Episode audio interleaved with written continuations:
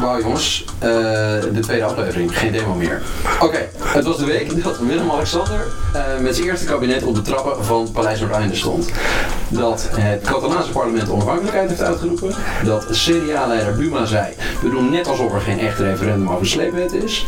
Dat het NRC uitpakte met een groot verhaal over hoe de ChristenUnie werd afgeschreven met het ministerie van Landbouw. En de week waarin de PVV het laagste aantal zetels in de peiling heeft van de afgelopen vijf jaar. Welkom bij Studio Tegengif, de politieke podcast waarin we de gekte van het publieke debat bespreken.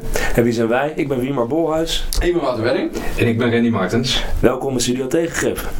Uh, Randy, uh, zeg eens, wat val je op? Deze week, voor het eerst, was ik het eens met Buma. En Buma is een potje... hij is een potje uitgelachen deze week. Wat zei hij? Het ging over het referendum. Hij zei, uh, we gaan net doen alsof uh, dit geen echt referendum is. Het is een ongelooflijk... Referendum? Het gaat over het sleepwetreferendum. Ja, ja. Uh, maar een ongelooflijk horkerige en domme, politiek domme uitspraak. Een ongeforceerde fout eigenlijk. Uh, waarom zegt Buma dit? Buma die zegt, ja, we gaan het referendum afschaffen. Dat hebben we in het regeerakkoord afgesproken. Ik ben sowieso tegen referenda. Dus we gaan doen alsof dit geen echt referendum is. Domme uitspraak. En toch ben ik het met hem eens. Waarom ben je met Simon Buma? Waarom ben je het eens met Jij bent, de uitvoering is dom. Ergens ja. onder, onder je, vele... je erkent wel dat je altijd bij Simon Buna op zoek bent naar manieren om het erom eens te zijn? Nou, daar hoef ik heel weinig moeite voor te doen. Oké, maar dit keer, dat is dus eigenlijk je... Nou, dit doet me denken aan het Oekraïne-referendum. Um, toen um, stond ik zelf aan de andere kant van de kwestie. Um, en, toen, en toen vond ik het heel gek. Kijk, ik had, ik had Partij van de Arbeid gestemd. En de Partij van de Arbeid zei... ja, we gaan, uh, we gaan de uitslag van het referendum volgen. Toen dacht ik, ja, hallo. Hallo, ik heb op die partij gestemd om dat niet te doen. Ik heb op die partij gestemd om vast te houden aan de standpunten die ze heeft. En, en Oekraïne, weet je, Oekraïne, who cares? Hè? Uh, gaat er steeds door, het, door dat verdrag. Ik weet niet eens wat het, wat, het, wat het doet. Maar ooit komt er een referendum wat belangrijk is. En dan wil je gewoon dat de partij waar je op hebt gestemd vasthoudt aan zijn standpunten.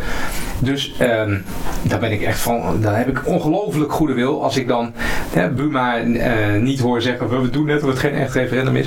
Maar dat hij eigenlijk zegt, had hij dit maar gezegd, dat hij had gezegd, uh, luister, uh, mensen hebben op het CDA gestemd.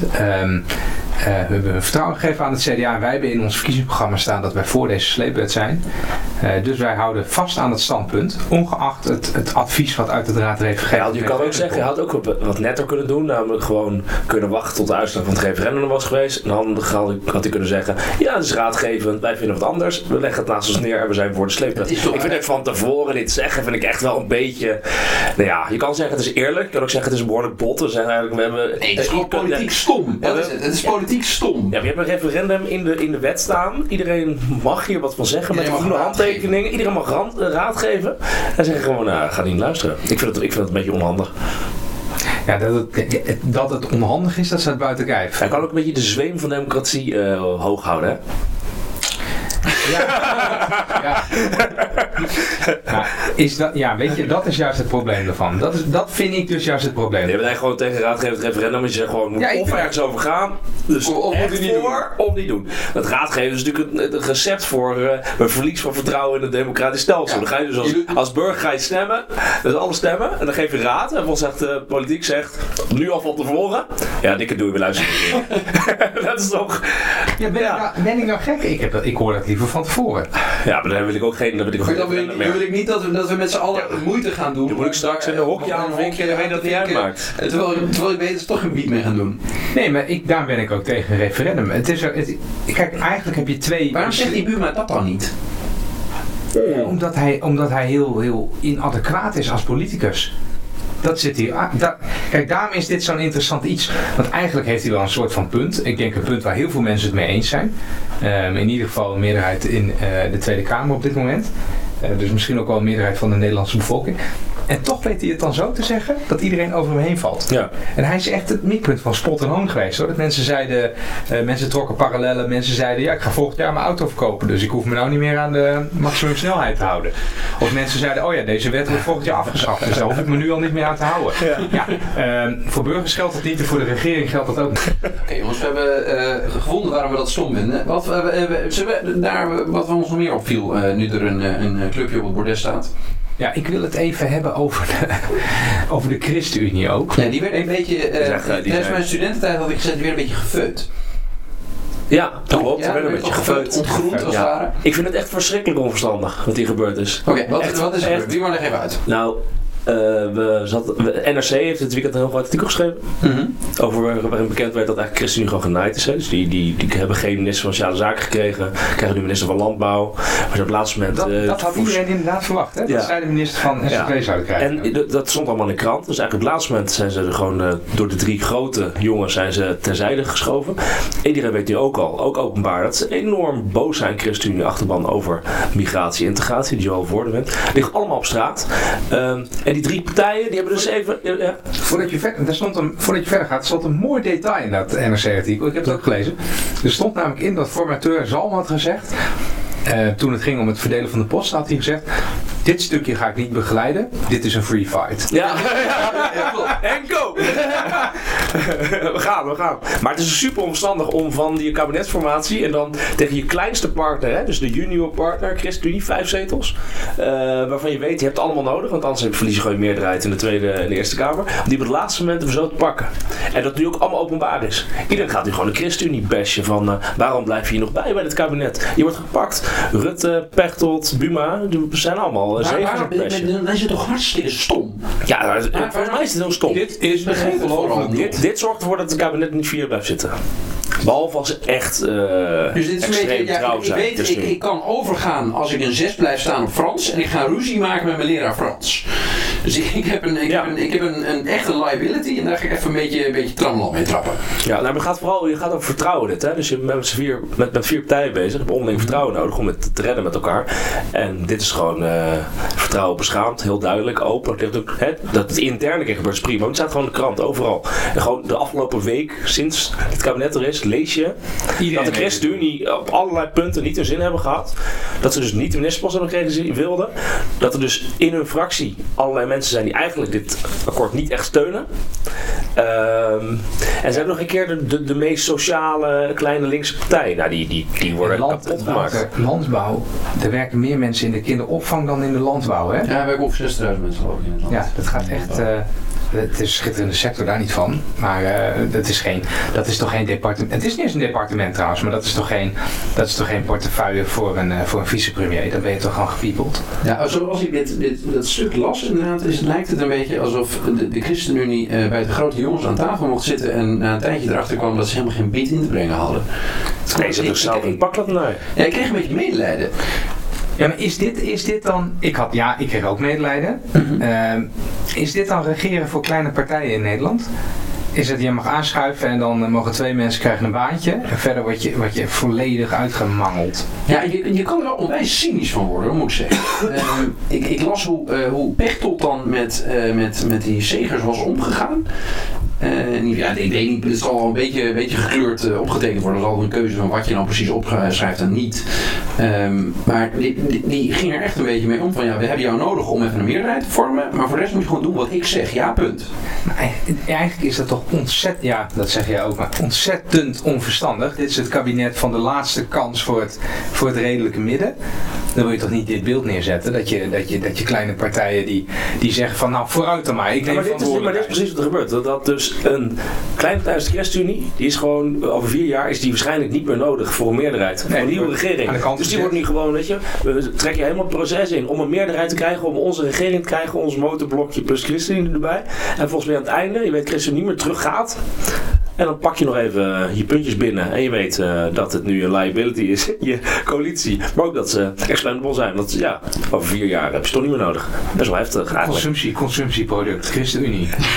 Wegwerp. Ja, ik, ik, ik, moet wel, ik wil nog even zeggen, ik vond ze wel lief. Ik vind het heel lief. Ik kreeg echt sympathie voor uh, de meeste mensen die daar meedoen. Ik vind ook gemiddeld gezien wel sympathieke mensen lijken me.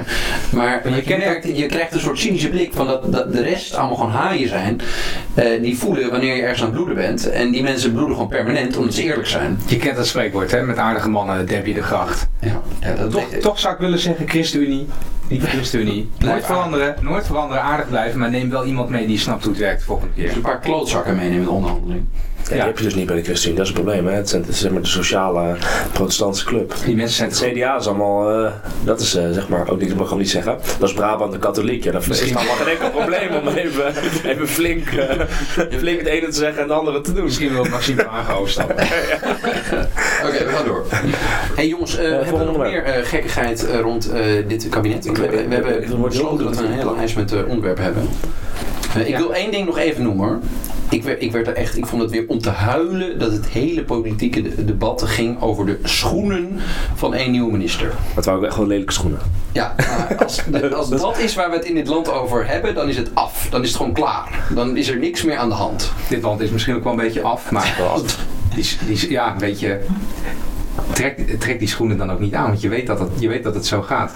ja, je, weet het, dat, je, doet het alleen maar omdat het dan over jouw schoenen gaat. dat is ook echt. Dat hij denkt van, nou, ik zal eens laten zien dat er in dit land echt heel weinig inhoudelijk gesproken wordt. Dat het dus, ik doe gewoon die schoenen aan, wedden dat ze het allemaal over die schoenen gaan hebben. Um, en dat houdt ze mooi weg van de inhoud. Dat hoop ik. Mag ik nog even een, een ja, iets doen?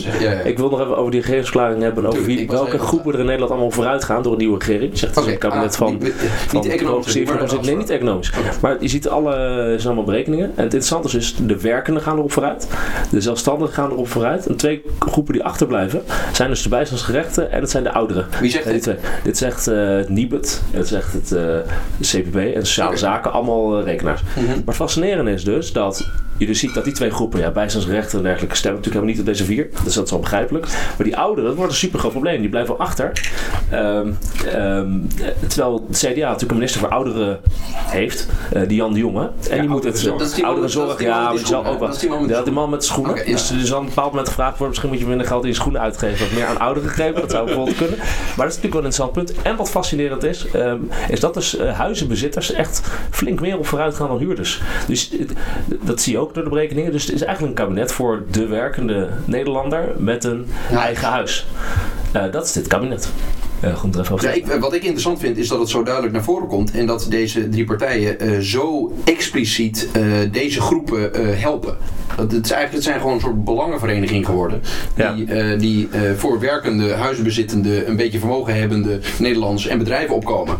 Nou, en die hebben het goed voor elkaar, die, die gaan er lekker in. En dat niet het besef hebben als partij dat de mensen die ze daarbij niet meenemen, dus niet uh, mensen die geen werk hebben, oudere mensen of armere werkenden, dat die het op een gegeven moment een beetje nukkig zullen gaan worden door dit soort maatregelen. Ja, die zijn niet gek. Uh, klopt, misschien willen die mensen een tijdje de onafhankelijkheid uitroepen. Dat zou natuurlijk ook kunnen. Ik probeer een bruggetje te maken. Het volgende onderwerp. We zouden het ook nog. Uh, okay, ik wil het nog even hebben oh, je over nog even de, de, wat jij in je intro aanhaalde, Wouter. De, uh, de PVV, de Partij voor de Vrijheid, die de laagste peiling in vijf jaar haalde. Ja, ik zie je wel heel erg bij glimlachen, Randy. Nou, dit is, dit, is, dit is de Nederlandse politiek op zijn smalst. Um, want het gaat namelijk ook over um, de rechtszaak van Wilders. En het voelt allemaal een beetje als een... Heb jij het nog gevolgd, ja. heb jij het nog gevolgd die rechtszaak? Ja, ik vond het echt saai worden. Ik, nou, ik vond vooral het vraagseizoen vond ik dat ik, ik dacht, oh ja, dit voelde je aankomen dat hij dit weer ging doen. Ik heb, nou, nou, nou, dat is, wat is gebeurd? Dat is mijn punt. Het hele, de hele PVV-experience, en dat is ook waarom ze zo laag staan, um, is één groot déjà vu. En die rechtszaak, uh, dat is het mooiste voorbeeld daarvan. Toen heeft natuurlijk Bram Moskowitz die toen nog advocaat mocht zijn. Ja. Nou, hoe lang dat alweer geleden is. Uh, die wraakte toen de rechter met succes, geloof ik. Ja. Um, nu werd er weer gesproken over de wraking van de rechter. En ik heb even opgezocht wat nou de reden was de rechter uh, waar het om ging, die was voorzitter, even opletten nu, ja. voorzitter van een stichting die een scriptieprijs heeft uitgereikt aan een uh, juffrouw die uh, links was en ook een keer bij een anti-Wilders demonstratie aanwezig is geweest. Dat, dat hadden ze uitgezocht? Daar waren ze achtergekomen? Dat was, de, dat was het punt. Ja, dus over hetzelfde niveau waarom vorige week uh, die mevrouw Kaag helemaal uh, kapot werd gemaakt. Ja, als, ja. Uh, het is gewoon een soort guild by association. Ja. Dat, is, dat hebben we ja, een hele moeilijke associatie ook nog. iemand die ooit iets stoms heeft gedaan of een familielid heeft die iets stoms heeft gedaan, wat wij niet leuk vinden. In 1993 is hij op straat in de koopgoot langs iemand gelopen die fout was. Echt, het, het, is niet veel, het is niet veel heftiger dan dit. Dat klopt. Maar, wat, wat zegt dit nou over die rechtszaak van, van Wilders? Want ik hoorde ook super ik vind het een interessant punt dat jij maakt. Je zegt dat de PVV-experience voorbij is. Ja, de, de, de fun is, over. Het is één sleets, uh, het is één sleets gebeuren. In het begin waren we nog allemaal gechoqueerd. Inmiddels zijn we allemaal afgestomd. En laten we ook wel wezen, is ook uh, uh, het algehele niveau een beetje die ja, kant dat is ook gewoon een nieuw kid. Een nieuw kid aan de blok, toch? Meneer uh, Baudet. Ja, die, net leuke, wat, die net leuke wat show gekker. uit. Ja, ja, klopt. Op een andere manier gek. Ja. Dus die neemt gewoon, ik bedoel, het is niet zo dat, uh, misschien zit je een beetje te glimlachen en denkt, de PVV is lekker aan het dalen in de peilingen en uh, dat gaat hartstikke goed. Aan de andere kant heb je natuurlijk die, de Thierry Baudet die omhoog gaat. Nee, maar dat is ook niet echt een... Uh... Dat, is, dat, is ook, dat is de reden waarom ik... Waarom ik elf zetels, hè? Elf! Staan ze in de peilingen. Ja, ik, wie, wie staan er op 11 zetels? Uh, Forum voor Democratie. Okay. 11 zetels in de peilingen. Terwijl je dat uh, maar zou dan, uh, doen is... ik, ik, ben echt geen, ik heb de, de, de, de, de, de goede polls niet gezien. Dus ik weet niet precies welke groepen naar wat zijn gegaan. zijn alle boze mensen die eerst PV stemden nu allemaal een Baudet-fan geworden? Nee, maar weet je, dat, dat is het hele punt. Da daarom zit ik hier een beetje gesmaakt te lachen. Het wiel draait door. De PVV zakt weer. Het Forum voor Democratie komt nu bovenop het wiel. En over, over tien jaar draait het wiel nog weer door. En et cetera. Het is een beetje dat je zegt van, er wordt gezegd dat de linkse partijen, SP, GroenLinks, PvdA, elkaar kapot concurreren. Mm -hmm. Dat zie je nu eigenlijk rechts ook gebeuren. Dus de PVV en de Forum voor Democratie, die gaan elkaar kapot maken. En het eind van de rit zijn ze allebei klein. En ze gaan allebei niet in de regering komen. Ja, ik, ik, ik vind wel dat wij een soort valkuil hebben om dit allemaal te beschouwen als clowns. Dat we gewoon zeggen van ja, die doen heel raar en die roepen een beetje uh, uh, ironische dingen met een racistische ondertoon en daar hopen ze mee weg te komen. En dan hebben ze af en toe een rechtszaak om en halen ze dan heel veel aandacht mee. Maar daaronder ligt natuurlijk dat daar groepen achter zitten die daarop stemmen, die gewoon pis zijn over hoe het in hun leven loopt. Of is het, uh, ja, gelijk, natuurlijk. Nee, ik denk dat die terechte dingen worden aangesneden en die worden steeds maar niet, niet opgelost. Mm -hmm. die worden die worden aangekaart met eerst met een soort grof PVV-achtige grofheid. Mm -hmm. En nu met een soort vorm voor de democratie-achtige complottheorieën. En ja, een beetje, een beetje gekte. Het is een beetje vreemd allemaal. Um, een oplossing gaat er niet komen. Kan je niet zeggen dat Wilders ook een beetje klaar is? Dat het gewoon, uh, hij heeft onder andere voor gezorgd dat uh, de, het CDA uh, ook half immigratie-bashers zijn geworden. In ieder geval dat daar een main thema in de campagne lag. Uh, dus, dus hij heeft zijn dingen al bereikt door de hele boel een eind naar rechts te trekken. Ja. Uh, en nu, nu is dus de, de show is over. Ik denk dat, het, uh, dat, dat alles wat hij kan bereiken, heeft hij bereikt. En verder is het, is het trucje uitgewerkt. Hm. Was er nog gekkigheid in het proces?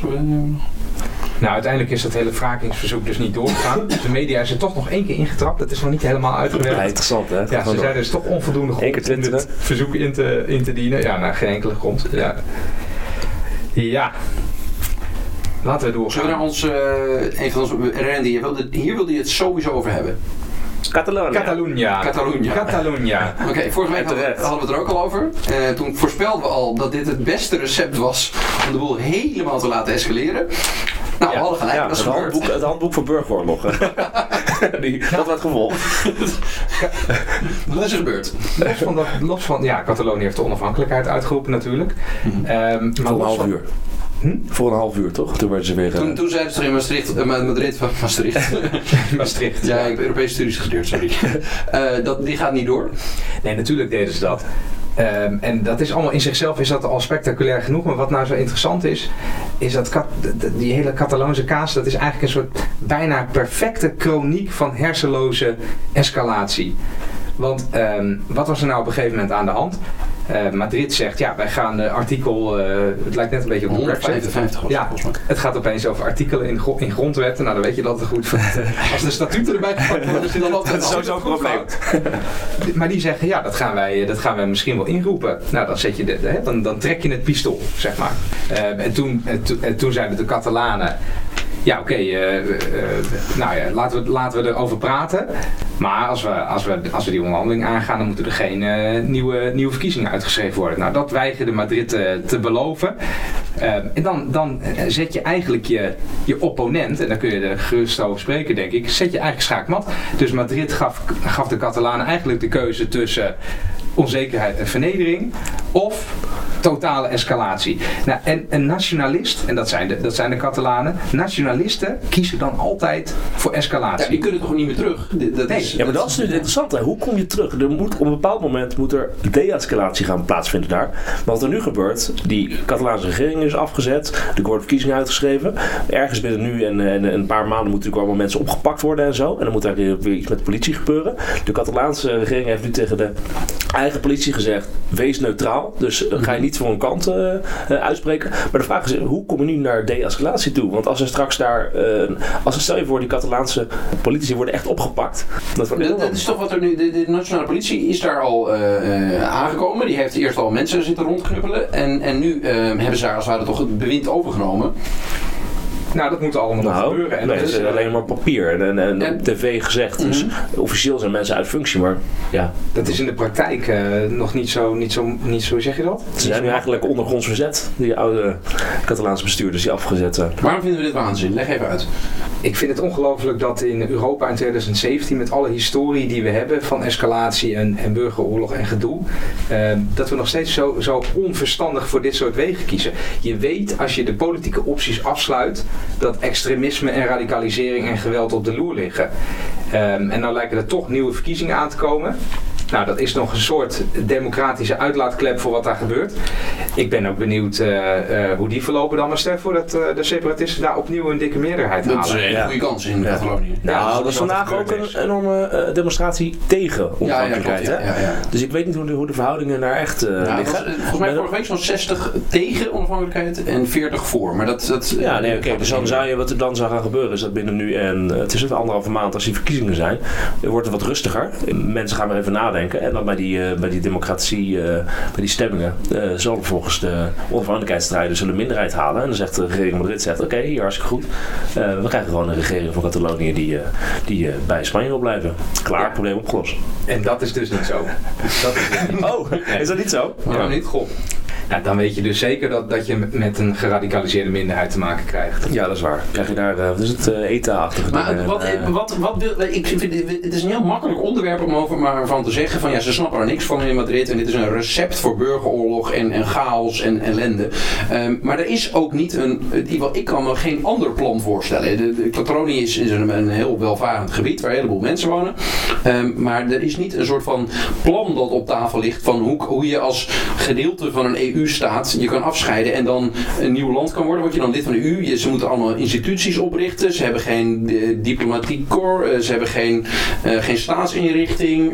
ze hebben geen grenzen. Dat land bestaat niet. Nou ja, maar je doet, nou, je doet nou een appeal op de ratio. Hè? Dus dat is, je, je zegt van rationeel kan dit eigenlijk niet. Nee, maar, dus, jullie zeggen maar daar gaat het natuurlijk niet om. geen bied van in, in maar ik zie ook niet hoe de andere kant een plan heeft. Nee, dat gaat dus helemaal emotie, dat klopt. Okay. Dat is ook niet, nee, dus de, de, de, waanzin is gewoon dat iedereen ja, dat er, dus geen, er is geen route nu naar hoe krijgen we het weer rustig met elkaar. Hoe, kijk, de volgende stap is denk ik dat uh, nu heeft uh, de regering in Spanje heeft alle formele routes bewandeld met de regeringen uit een dienst zetten. Hoge ambtenaren zijn er uitgezet. Uh, nu zeggen ze er komen weer verkiezingen. Nou, dan heeft dus de, de, de bevolking, de, die geradicaliseerde bevolking kan niks meer doen straks. Wat er daar gaat gebeuren waarschijnlijk is dat er straks een of andere bevrijdingsgroepje, legertje ontstaat waarschijnlijk in Catalonië, die rare dingen gaat doen. Als in, misschien komt er wel een een aanslag. Of er komt een, ja, Baskische eten-achtige ja, discussie gaat daar komen. Wat heel logisch is om te doen, uh, Baskeland, je noemt het al. Baskeland heeft een veel verdergaande autonomie dan, mm -hmm. uh, dan Catalonië.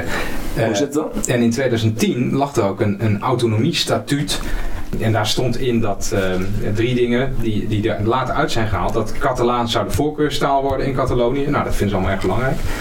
Ze zouden meer fiscale bevoegdheden krijgen, dus minder belasting betalen aan Madrid, meer belasting in eigen gebied betalen of minder belasting.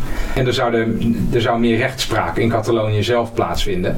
Uh, het Spaanse Hof, ja, dat heeft de regering ook niet helemaal in de hand, maar het Spaanse Hof heeft daar, heeft daar een streep doorheen gezet. En sindsdien um, heeft Madrid daar eigenlijk niet meer over willen praten. Maar waarom uh, hebben de Basken dan wel? En de Catalanen mogen dat dus niet?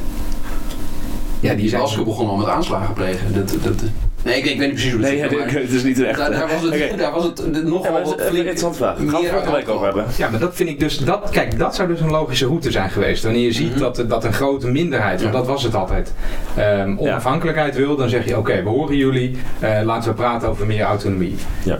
In plaats van dat je met de knuppelbrigade naar binnen gaat. Dat is dan het stomste wat je kan doen. Nou ja, dat, dat, dat, zou, dat zou een volwassene hebben gedaan. Dat hebben we niet gezien.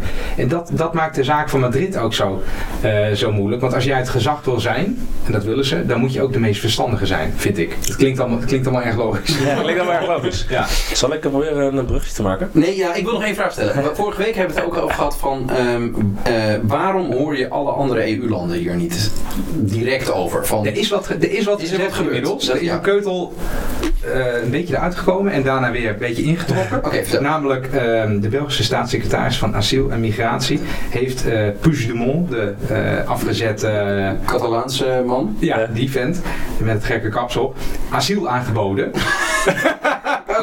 ja, dat is een Vlaming waarschijnlijk. Die, die uh, staat is dat zo'n uh, zo'n uh, Vlaamse ja. separatist? Ja, denk het wel. Dat is een Vlaming, maar hij is alweer teruggefloten door premier Michel. Ja, wat waarschijnlijk een, een, een, een Wallonier is? Ja, trouwens, het is een Wallonier. Ik weet het niet, maar dit is het enige teken van leven wat de Europese partners hebben gegeven. Ja, dan op België ook. Iedereen zit op zijn handen, volgens mij. Alle, alle ministers zitten van, jongens, hier ga ik niks over zeggen. hier ga ik me niet aan branden. Ik ga geen partij kiezen hierin. Ik, ik zeg dat het me interesseert. Ja, ik zou het niet doen, denk ik. Als je nu in, zo'n positie, ik snap wat mensen even mond houden. Weet je dat nu de, de, het bestuur van Catalonië afgezet is? Ja. Nu wordt het bestuur overgenomen tijdelijk door uh, de, de vicebestuur daar. Dat is een vrouw. Ja. Die uh, gaat nu zeg maar uh, Catalonië de goede kant op leiden. Uh, een vrouw in het bestuur, dat lijkt een beetje op het volgende punt waar we het over willen hebben. Oh, dat is echt een wat ik in tijden heb gezien. Je hoort wel dat Bima wat vaker op de radio komt dan de uh, Oké, okay. aantal vrouwen met de drie. Nou, trap maar af. Het ging erover dat er maar uh, een, een laag aantal vrouwen zat in het nieuwe kabinet. Uh, en hoe was het? Uh, hoeveel procent van de ministers? Ja, volgens mij is het 44 procent. Was een vrouw. Oké. Okay. Ja. Uh, is dat raar? Is dat oké? Okay? nee, dat is natuurlijk belachelijk. Dat is natuurlijk een belachelijke discussie. Waarom? Dan heb je een hele dikke discussie over dat de helft vrouw moet zijn. Nou, dat vind ik een heel logisch uitgangspunt. En dan ga je enorm verhijsel lopen maken en dan, is dan blijkt 44% vrouw te zijn. Dat lijkt me toch redelijk dicht in de, in de buurt liggen. En dat lijkt me echt niet meer grond dan voor een heel klein opmerkingje. En terwijl iedereen... Maar wat, wat is het probleem? Wat, wat, is, vinden wij het moeilijk dat dit niet 50% is, zoals uh, in het land? Nou, ik, ik, ben, uh, ik ben zelf niet zo'n voorstander van dit soort hokjesbeleid. Ik vind dat uh, de mensen die een team samenstellen, in dit geval de, de, de partijleiders, die moeten rekening houden met diversiteit, maar je moet niet in, in hokjes gaan denken. Um, want daar wil je zelf ook niet, daar wil je zelf ook niet in zitten. Uh, als die diversiteit aan het einde van het verhaal maar goed is. Maar goed, iedereen heeft het dus over het aantal vrouwen erin. Uh, nou, fair enough. Er is meer dan 40% in ieder geval.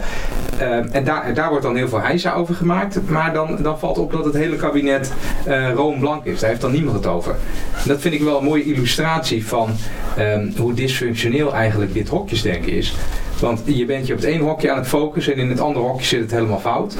Uh, volgens mij gaat het om het, om het ideaal dat, dat je een, uh, een kabinet wilt hebben dat een soort weerspiegeling is van de samenleving. En ook vanuit de wetenschap dat een divers team beter functioneert uh, dan een eenzijdig samengesteld team. Wat we volgens mij vooral zeggen is dat er blijkbaar de feministische stroming in Nederland heel sterk is vergeleken met migrantenstromingen, hoe je het dan wil noemen. Ja. Dus blijkbaar kunnen we met z'n allen wel een, een vette discussie voeren over man-vrouw verdeling en vinden dat allemaal goed om het te hebben. Ook al zijn er mensen die allemaal genderneutrale dingen willen doen, maar blijkbaar is man-vrouw verdeling heel interessant. En dan vervolgens, uh, die andere discussie wordt niet gevoerd. Waarvoor hebben we inderdaad uh, nou ja, de, Marokkaanse bevolking, de Turkse uh, achtergrond, waarvoor hebben die niks in het kabinet zitten? Ja, dat vind ik heel jammer. En dan is, het, is het dan zo, als je niet huilt, dan krijg je ook niet te eten? Of moet je dan, moet je dan meer klagen? Of wat, ja, wat nee, moet je dan nee, doen? Ik wil je even wat over vragen. Want, um, was het, is het niet zo dat je een soort van dat emancipatiebewegingen altijd stap voor stap gaan? Dat het, dat het dat het ware ieders eigen crisis eerst. En uh, uh, als je 30 jaar geleden naar het kabinet keek, toen waren het nog alleen maar mannen van boven de 60 met een grijs pak aan en een uh, zijscheiding. Ja. En dat is langzaam aan het veranderen. Nu zijn het namelijk vrouwen en één man met rare schoenen aan. en relatief jong, 44% vrouwen en relatief jonge mensen. Dus we zijn er ook achter gekomen dat mensen boven de 60 toch misschien wat minder energie hebben. Dat het een vrij moeilijke baan is. Maar dat de. de, de wie, wie heb jij nu in gedachten? Jong?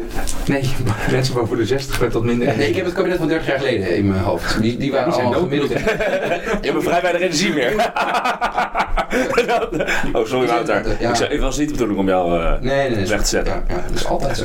Uh, maar je was midden in, een. maar die, die, dus, dus je hebt als het ware, je hebt, de emancipatie gaat stap voor stap. Dus je hebt eerst heb je gehad, oké, we gaan nu langzaam wat jongere mensen erin krijgen. Dan um, heb je een, een, een, vrouwen worden steeds, uh, komen steeds meer terug erin. En de volgende stap, ja, dat, dat ziet iedereen. Dat als in Nederland volgens mij 13% van de bevolking een, een, een, een immigratieachtergrond heeft, dan verwacht langzaam aan de maatschappij ook dat dat terugkomt in een kabinet. En, en dat gaat het volgende debat worden, denk ik. Ja, dus jij zegt uh, ze komen nog wel aan de beurt straks. Ja, het, het, het klinkt een beetje alsof ik het wil uh, afdoen, alsof uh, zo niet zo. um, maar ik, ik, vind het inderdaad ook achterlijk. Ik, lag een, ik las een, een prachtig verhaal van, van wat is het, Sinan Sankaya, de correspondent, over van eigenlijk dit punt. Van iedereen heeft het over dat er niet genoeg vrouwen in zitten. Maar luister eens even, ik kijk neer naar het kabinet en ik zie alleen maar blanke, hoogopgeleide mensen. En ja. ik heb het gevoel dat die andere blanke mensen dat helemaal niet zien. Dat was zijn punt meer. Dat hij dus echt. Nou, dat, daar heeft hij dus, ik heb dat stuk niet gelezen, maar daar heeft hij dus waarschijnlijk gelijk in. Want terwijl we dus zaten te zeuren over dat er te weinig vrouwen in zaten, wat, wat, wat, ja. wat onzin is, ziet niemand dat er alleen maar blanke mensen in zitten. Ja, dus we zitten vast in ons eigen probleempje. Nou ja, misschien heeft dat te maken met dat Den Haag en waarschijnlijk ook journalistiek Den Haag ook allemaal blank is. Ja, nee, ik, hij, en dat er niemand daar, daar, daar een doel over maakt. Want um, hij, uh, hij had wel een mooi voorbeeld. Hij had de, de, de, de, car, of nee, de, de, de uh, crew van uh, De Wereld Draait Door, DWDD. Ja. Had hij een foto van bijgepakt. En had hij aan mensen gevraagd, oh, die, ja. wat, uh, wat, wat, zie je hier? Nou, en mensen, oh, die heel divers. Kijk, die heeft een baard, en die heeft een staart, en die heeft een bril. Um, maar hij zei ja, dat, dus hoe jij dat ziet, dat bepaalt eigenlijk um, hoe je dit als probleem gaat zien of niet. Want jij, de meeste mensen die hij gevraagd zagen niet, hé, hey, dit is een roomblanke club. Uh, en datzelfde geldt voor het kabinet. Wij, het was ook niet het eerste wat ik zag. Ik ben zelf ook een, uh, zo'n, uh, zo'n, zo'n hoogopgeleide blanke man. Uh, en ik zag ook niet uh, direct van, oh ja, het, is misschien wel voor veel mensen niet wat hen vertegenwoordigt. Ja, en toch, hè, um, dus het is ook nooit goed hoor, maar toch ook um, hoe het bijvoorbeeld binnen het selectiebeleid van, van een linkse partij gaat, met name de Partij van de Arbeid. Daar, daar heb je man, vrouw om en om natuurlijk. Uh, maar daar heb je ook, um, en daar, daar is dan niet een soort formule voor, maar dan heb je ook, ja, er moet ook een Turk op de lijst en er moet een Marokkaan op de lijst. en ga zo maar door daar word ik ook helemaal gek van. Waarom? En, uh, is dit niet gewoon nodig? Is dit niet een soort ziekte die we moeten genezen met een paar flinke maatregelen? Tegengif of zo? Nou, ik kijk, ik ben, uh, dat, uh, dat ziet u niet beste luisteraar, maar ik ben, ik ben, ik ben een Indo, dus ik beschouw mezelf als niet, niet blank. En ik moet er echt bij God niet aan denken dat ik, op, dat ik ook op zo'n manier benaderd zou worden. En weet je wat het is? Het is niet alleen Um, en dat, dat is een extra dimensie hoor. Het is niet alleen van hey, we proberen een divers team te creëren op een hele geforceerde en rigide manier. Maar er zit ook iets achter van hey, we zetten eentje van jouw soort op de lijst en nu, moet je ook, uh, nu kunnen we ook op jouw stem rekenen of niet. Um, en dat, uh, laten we ook wel wezen, minderheden zoals uh, Turk en Marokkaan, die zijn daar ook gillend bij weggerend. En echt niet, echt niet alleen naar Denk hoor die zijn vooral naar partij als D66 ja. uh, toegerend. Die willen gewoon als een normale Nederlander behandeld worden. En, en, wordt het ook niet een keer tijd dat we dat, we dat doen? En tegelijkertijd zeg ik dus, en dan ben ik in een onmogelijke spagaat beland, het eindresultaat mag ook wel een beetje divers zijn.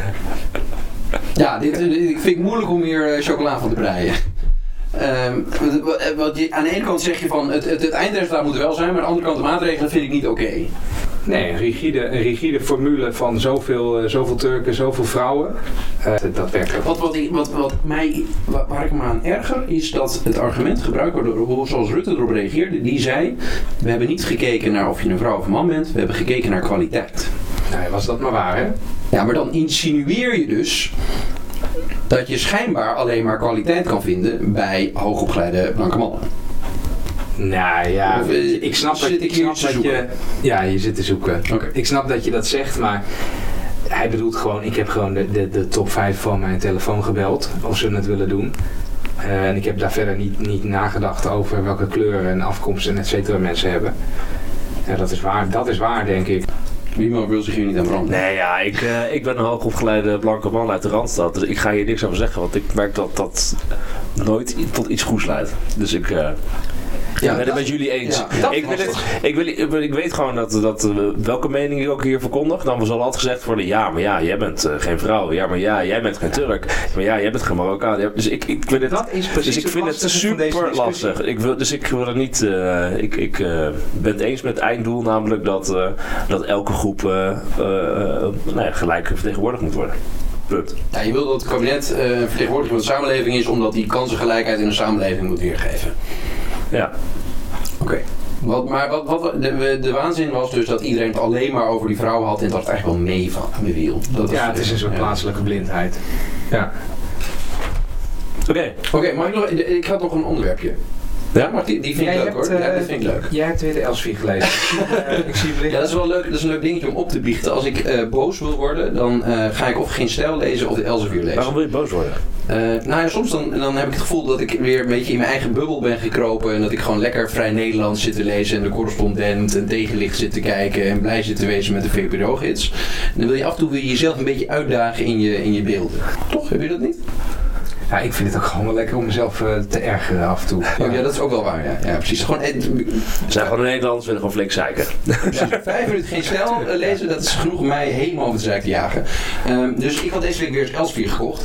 En um, dan uh, lees ik altijd, als je echt boos kijkt, moet je de column van Sibinia lezen. Dat is, dat is lachen, joh. Dan, als je een beetje progressief van aard bent, dan, dan die man die haalt het bloed onder je naast. Ik denk ook daarom dat hij al zo lang voor de Elsevier schrijft. Um, omdat al, die, al die mensen vinden het ook interessant, progressieve mensen. Maar waar ik me helemaal aan ergerde was, uh, had uh, had deze week een verhaal en dat ging over het immigratiebeleid waar deze uh, regering weer niks aan zou gaan doen. Dat eigenlijk opgelegd zou worden door het Duitse immigratiebeleid. Dat was zijn grote klacht en uh, eigenlijk zou het zo zijn dat de Duitse Bondsdag bepaalt in Nederland hoe wij met ons asielbeleid omgaan. Omdat dat alleen maar vastgelegd wordt in, in Europese richtlijnen en daar hebben we toch geen grip op. En waar, waar ik me helemaal groen en geel aan erger is dat Sibinia heel goed kan uitzoeken hoe een Europese richtlijn tot stand komt. En dat het uiteindelijk door eh, de Europese Raad wordt goedgekeurd. Dus dat iedere minister uit een land stemt. Maar waar is je nou boos over? Dat, dat Duitsland gaat bepalen hoeveel nee, nee, immigranten we hebben? Nee, daar, daar ben ik niet. ik ben er boos over dat iemand bewust de EU verkeerd uitlegt. Hij doet alsof nou. anderen dat voor ons beslissen. Precies. Zullen we daar zelf ook bij Doen alsof het, het komt uit Brussel. Dus als ik het stom ah. vind, ik wil gewoon immigranten pesten. Um, en ik vind dat. En dus schrijf ik het af aan iets waar ik geen grip op heb, een Europese richtlijn, en zeg ik dat die in Duitsland wordt opgesteld. Is niet waar. Er is gewoon altijd een Nederlandse minister, of zelfs onze minister-president, die daar goedkeuring aan geeft. Iedere richtlijn. Hoe vaak komt Elsevier eigenlijk uit? Uh, elke week. Elke, wat, CPNS heeft één column per week dus. Wat doet hij, wat doet hij de hele week? Ja, ik zat net te denken, want is het dan een, een, eh, een zelfbenoemde intellectueel of zo? Is het, is het een hoogleraar? Wat, wat is nou, ik, ben wel eens, ik ben hem wel eens, ja? uh, ik ben hem wel eens tegen. Dat is een beetje ja. uh, nou nee, dat dus niet. Daar kwam het niet van. Ik kwam tegen in een café in Amsterdam en dan zat hij toen met, dit is al best wel lang geleden, ja. zat hij met Theo Hiddema. Gezellig. Je weet wel wie, de, wie op de volgende lijst komt voor, uh, voor volgende week, dat zien we in vier jaar. Dat zie je. Nou, dat, denk ik dus wel. Dat denk ik dus oh, wel. Maar goed, toen, stap, toen stapte ook binnen, ik had, ik had een soort, uh, ik had een soort Partij van Arbeid sjaaltje om of zo, ik weet het niet, maar werd meteen afgezeken. Nou, zeker natuurlijk meteen weer terug. Mm. Ik weet allemaal niet meer wat er gezegd is. Maar toen dacht ik ook van, ben jij toch een lul eigenlijk? Zo goed hè, dat we ons hebben voorgenomen om tijdens de podcast niet meer over persoon te hebben. Ja, maar... kan ik doen? Wat, wat mijn punt is, dat, dus dat er altijd bewust de EU niet goed uitgelegd wordt wanneer mensen willen ranten over dat ze dingen in het land niet voor elkaar krijgen. Dat is toch politiek? Dat is gewoon politiek. Op het moment dat het vervelend is, geven de EU de schuld. Op het moment dat iets leuks is, dan heb je het zelf geregeld. iemand over van, hé, hey, uh, Pipo, het werkt niet zo. Iedere EU-richtlijn wordt goedgekeurd door de ministers uit je land. Die hebben het laatste woord. Ja, uh, dat, uh, ik denk dat dat wel geroepen wordt, maar dat niemand aan luistert. En dat sowieso de Elsevier wil dat niet horen. In het Elsevier publiek wil gewoon dit lezen. Toch? En ik, die, die, die, hij blijkbaar maakt die hele leuke columns. Jij wordt heel boos over. We hebben er zit een half uur te praten. Ik ben nog nooit zo boos geweest als net. Vorige week waren we de hele dag boos. Nu ineens sla je bij de microfoon tegen het plafond aan. Ja, klopt. het werkt gewoon erg goed. En dit, dit wil ik gewoon even maken. Ik zal volgende week weer Elsevier lezen. Dus weer, weer over de column van Siep.